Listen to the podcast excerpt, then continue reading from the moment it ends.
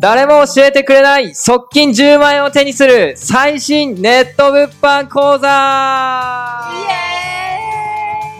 ーイということでね、えー今回はですね、あのまあ、僕ら、まあ、瀬戸山さんを除いて、まあみんな脱サラしてるという状況なんですけど、いはい。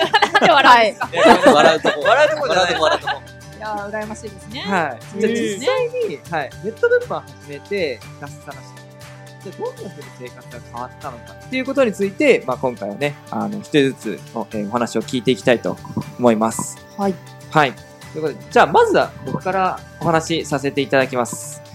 えーでですね、脱サラしたのが、えー2018年の3月なんで、今年の3月ですね。うん。で、まあ、具体的にじゃあやっぱ会社員と、まあ、脱サラして、まあ、個人事業でこうやってるってなると、まあ、どう違うのかっていうと、一番は、やっぱり時間ですね。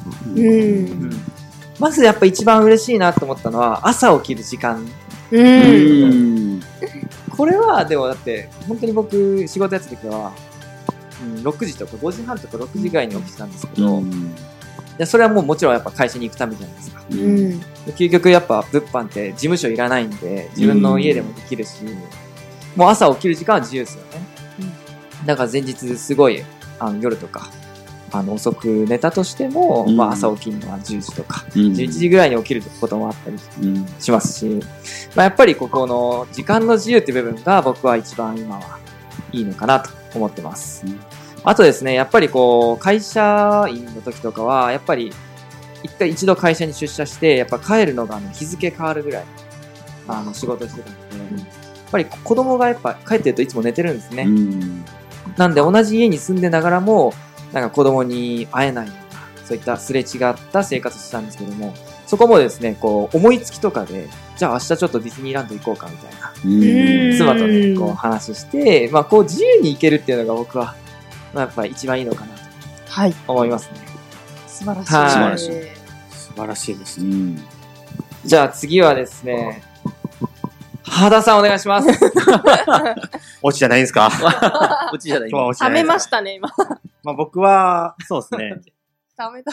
うん、そうですね。本当に、まあ、黒川君がさっき言ったと自由なんですよね。本当に自由になって、まああの、3月に脱サラしたんですけど、まあ収入に関してもやっぱり、やっぱりあの会社員よりかは上がりましたし、あとは僕、やっぱ思ってたのが、まあ何のために生きてきたんかなとか思ったり、うん。人って仕事するために生きてるのかなとか、やっぱ会社に思ってたんですよ。でもやっぱり実際にしたいことをするっていうのが一番かなと思ってて、で、僕は結構やっぱりサッカーとか好きなんですよ。なので、よくもう脱サラしたらよくね、もう土日は結構サッカー見に行ったり、いろんなスポーツ見に行ったりするのができて、まあ基本僕、会社員の時土日が仕事やったんですよ、メインが。土日が絶対忙しいんで、車屋とか不動産やあったんでですよ、ね。土日祝を休んだ経験がそんなないんですよ。うんで、なので、まあいろんなイベントとかあっても、ど基本土日じゃないですか。あーなるほどそうですね。人と会わなかったりっていうのがあったんですよ。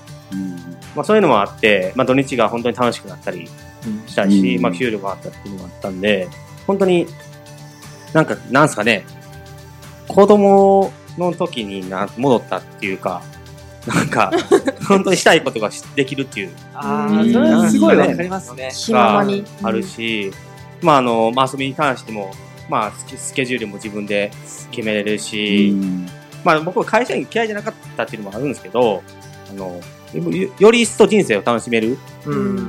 ことかなと。まあ社会社員でも、まあ楽しいことは絶対あったんですけど、より一層なんかね、あの、人生楽しいっていう思えたのかなとは思いますね。うん。間違いない。素晴らしい。そうですよね。今日は真面目です。な ちょっと真面目だよね。真面目。やっぱり僕も花さんと同じ感じですね。おやっぱり会社員も楽しかったら楽しかったですけど、会社の同僚とか。うん。でも仕事ってなるとやっぱり退屈だしつまんなかったうんっていう部分があって、やっぱそんな中でね、こう自分でスケジュールとか組めたりとかって、やっぱりこう独立とかまあ脱サラするとまあ一番いいのかな。じゃあメリット、メリットっていうか一番いい部分なのかなというふうにね、僕も思います。うん。はい。ということで次行って大丈夫ですか原さん？え？お願いします。あれ？急に暗くなりましたね。はいって。オンオフを楽しんでください。オンオフ なんだそれじゃあですね、えー次は戸川さん、お願いします。あうんえーっとね、私、本当に脱サラしたてなんですけど、はい。今ね、本当に、本当に楽しいですよね。うんなん何が楽しいって一番楽しいのは、毎日会う人が、本当にポジティブな人ばっかりなんですよ。ですね。最高ですね会社員って違うじゃないですか。やっぱり同僚も、やっぱり、その、正直ネガティブ7割、うんポジティブ2割ぐらいですよ。うんあ、10になんないや。えっと、7割2割の 3割ぐらい。1割普通みたいな。無がいる。無がそうそうそう。そんな、っていうかね、今ね、会ってる人、本当にね、100%ポジティブな人ばっかなんですよ。で、まあ自分もそうなれるし、で、やっぱりその、本当に毎日人と会えるっていうのがまず一番、そういう人と会えるし、で、会う人みんなポジティブっていうのが、すごく大きくて、で、本当になんか、まあ、今その周りにいる人、実際すごい稼いでる人ばっかりなんですよね。で、やっぱり仲間もすごい、まあ、私よりみんな若いメンバーですけど、みんなね、その、本当に、もう間違いなくポジティブなんですよね。で、なんかね、本当エネルギーがすごいんですよ。で、なんかね、若い人に負けたくないなっていうか、いい意味でですよ。なんかね、すごく刺激にもなるし、毎日本当なんか刺激的な一日を過ごさせてもらってるっていう感じですね。で、やっぱりその、言っちゃうとなんかね、翌月のなんか自分の姿がね、いい意味で見えないんですよ。うんその本当に良くなっていくしかないっていう感じで、本当になんかね、まあ、例えば今ね、ちょっと稼ぎがどうこうっていろいろ浮き沈みやっぱあるんですよね。あの、自営業なのであるんですけど、でも不安、将来への不安はね、本当に会社員やってた時と、なんていうんですかね、もう全くないですね、そっちの方は。うんうん、まあ、生活の方はね、頑張るしかないっていうことで、まあ自分がどこまで頑張れるかっていうところにはなってくるんですけど、それもね、だから本当になんか、もう頑張らせてもらってるっていうか、もう、この環境に飛び込んでよかったなっていうふうに、それは今、すごく思うことなので、うん前向きに。ね、前向き、本当前向きなメンバーばっかりで、うん本当なんかね、話してて泣きそうになっちゃうんですけど、あ 本当ね、なんか嬉しいんですよね、本当に。はい。なので、あの、まあ、これは本当に得難い、ーこれは本当な、脱サラして本当よかったなって、心から思うので、はい、そういった感じです。同じ目標に向かってね、そうですね。同素敵ですじというか、うん最終的には違くても、うんこう稼ぎたいっていう強い目標がね、本当にそうですよね。そうそうそうそう。ポジティブに。ね、うんで、それぞれ夢みんなあるんですよね。うん稼いで、稼ぐだけじゃないんですよね。うんで、その先に何やるのかっていうのはすごく大事で、それをみんな持ってる人たちばっかりなんですよね。うんで、日々ね、やっぱり、まあ、会社員にいた時はやっぱり、ね、どうしてもその、しょうがないっていう言葉がね、結構あったんですよ。あね、年齢もいってるししょうがないとか、ーうんあの、家族がいるからしょうがない。うんで、ちょっと自分このぐらいのなんか力しかないからしょうがないっていう、そればっかりだったんですよね。うんでも、もうね、今、あの、置かれてるその仲間もね、みんなそうですけど、しょうがないって言葉聞いたことないんですよ。うんねもうしょうがない本当そうですね。生姜じゃないね。生姜は美味しいね。ジンジャーはね。そうそう。生姜があるね。神社 そんな感じなんで。そうですね。うんやっぱ僕もその公務員やってた時は、すごいマイナスなことばっかうんり。うん、本当そうですね。だから僕が、あの、いや、俺実は脱サラしたいんだよねとか、将来起業したいんだよねっていう話しても、うんえーだってお前家族どうすんのとか、うん子供どうすんのとか、ああとはあの、家持ってる人だと、いや、俺はもうマイホーム買っちゃったから無理だよ。ローンの返済もあるし、うん正直やり方なんていくらでもあるじゃないですか。うんそのローンを例えば払うって、お金をこう払うがいいいいわけだから、うん。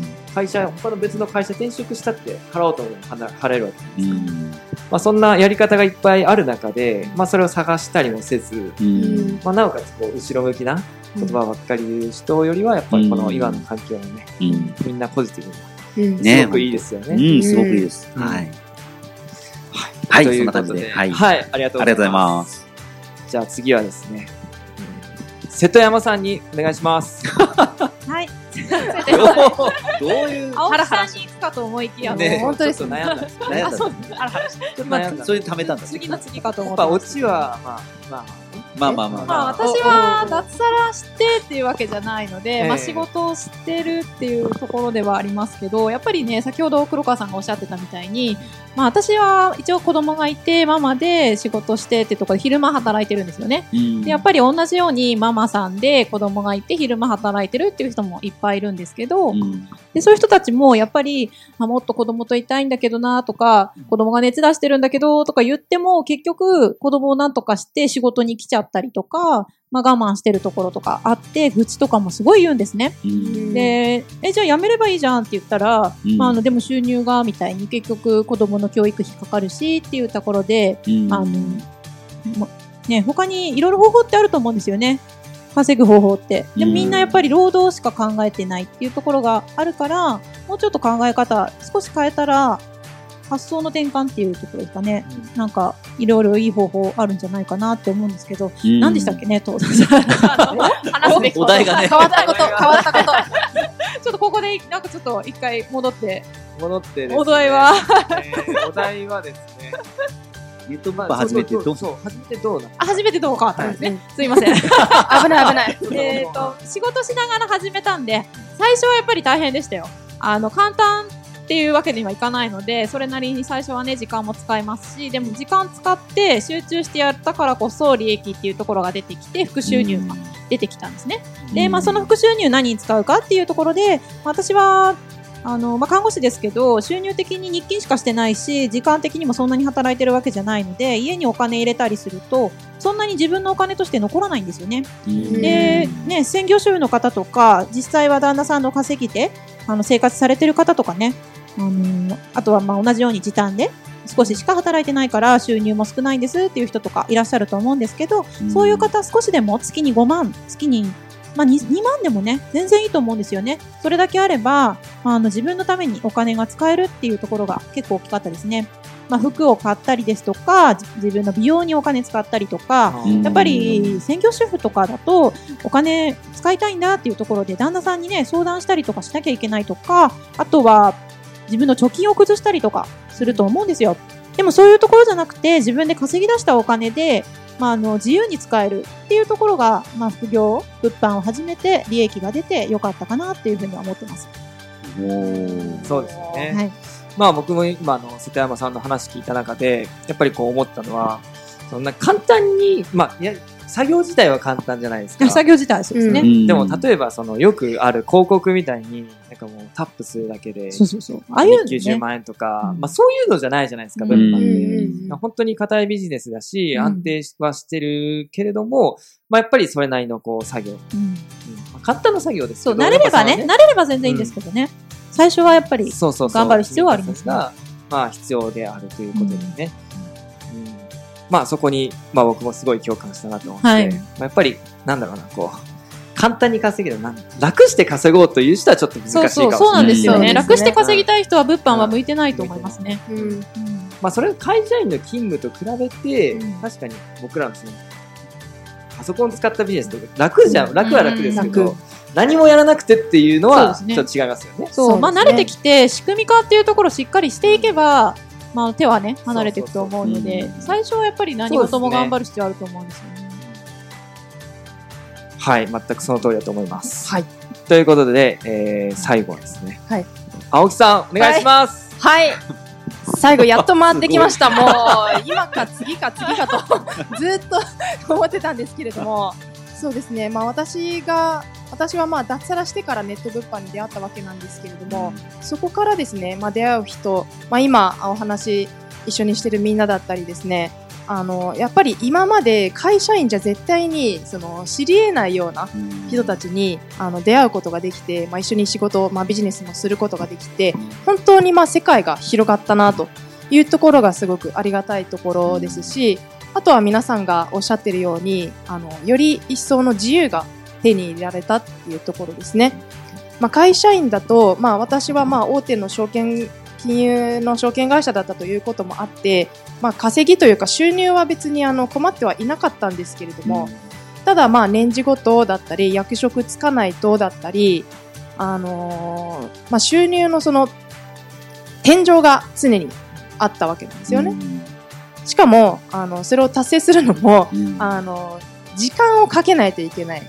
うそれってなんか窮屈だし、うん。あとはその収入だけじゃなくって、まあ、じゃあ自分がやりたい仕事、結構私は海外し、海外がすごい好きなので、まあ、海外に関わるような部署なんかも行けたらいいなとは思ってたんですけれども、うん。まあ、そういう希望を出しても、じゃあいつ通るかわかんないだとか、うん。あのまあ、その中で競争もあったりするので、そういうところで本当にやっていきたいのかな、みたいな思いはずっとあったんですよね。なので、まあそういう意味で、あの、ネット物販っていうのを切り口に、うんそこから、あの、ビジネスを拡大して、展開して、自分のやりたい場所、あの、やりたいことをやりたい場所で、あの、できるようになったっていうのはすごく大きなことなのかなと思います。まあ実際その、海外の中でも、まあスペイン語を勉強してたので、メキシコがすごい好きで、あの、恋しくてたまんないって時にも行けるし、おー っていう感素じですね晴らしいで。す。はい。やっぱそうですよね。その、会社員でいると、まあそう、なんだろうな、こう、やっぱ、うん。行く期間って限られちゃいますか。例えば夏休みとか、うん。僕らも公務員とか順番にこう取ってる感じだったんですけど、うんじゃあ、黒川はここからここまで。うん。うん例えば青木さんだったらここからここまで。うん。その決まった範囲でしか、こう、そうそう。究極自由になれない。そうですねうん。はい。それがやっぱり独立してビジネスを始めると、うん。まあもう本当に自由。うん。まあ、むしろそういう夏休み期間とか外してね、はい。なんかその閑散としたうん。時期に行けるっていうのも、まあそのビジネスを始めるって言った上で、まあすごいいいのかなと本当ですねいうふうに。ね、思います。はい。ありがとうございます。ということでですね、えーまあ最後、えー青木さんが、えー締めてくれたのでですね、はい。まあこれで、まあ今回の、えーまあなぜそのネット物販を、あまあ初めてまあどう変わったのかっていった部分で、こう、はい話を、えーしていきました。うんえーまあそれぞれね、やっぱこう、なんだろうな、こう、初めて、まあいいなって感じる部分は、あの、別々あったと思うんですけども、やっぱりみんな、この、まあ自由な時間っていう部分で、まあ共感して、まああの本当に自由に、まあ、生活できてると思うんで、まあぜひですね、あのこのリスナーの皆さんもですね、あの実際に僕らこう本当にネット物販から始めて脱サラまでしてるんで、ぜひですね、えその部分に関しては、まあ本気で僕らもこうアドバイスすることができますので、えー説明欄にあるですね、えー公式の LINE アットの方から、えーぜひご連絡をください。それではですね、えー今回、えーこれで終わりにしたいと思います。ありがとうございます。ありがとうございました。